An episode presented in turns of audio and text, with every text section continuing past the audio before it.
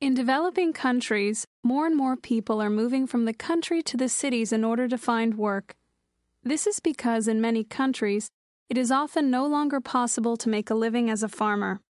The result of this movement is the development of what are sometimes called megacities. These are huge cities with populations of up to 15 million people. People who move to megacities usually believe that cities have many benefits to offer.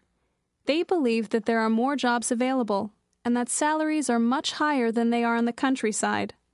They think there will be a lot of new, affordable housing to choose from. And of course, these people are attracted to the exciting, glamorous image of the big city that they have seen on television and in movies.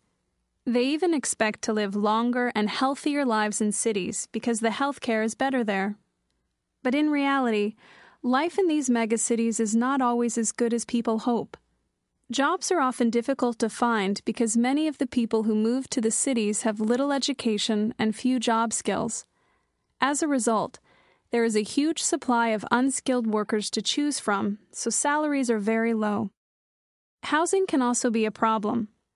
Many people end up in huge, crowded slums on the outskirts of these cities and their families may become sick because even though the health care is better in the cities, it is also much more expensive.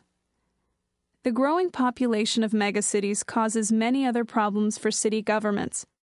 Air pollution increases, for example, as does crime. Getting rid of garbage is extremely difficult. There is not much space available for public parks and gardens. And as these cities continue to grow, these problems will become even more difficult.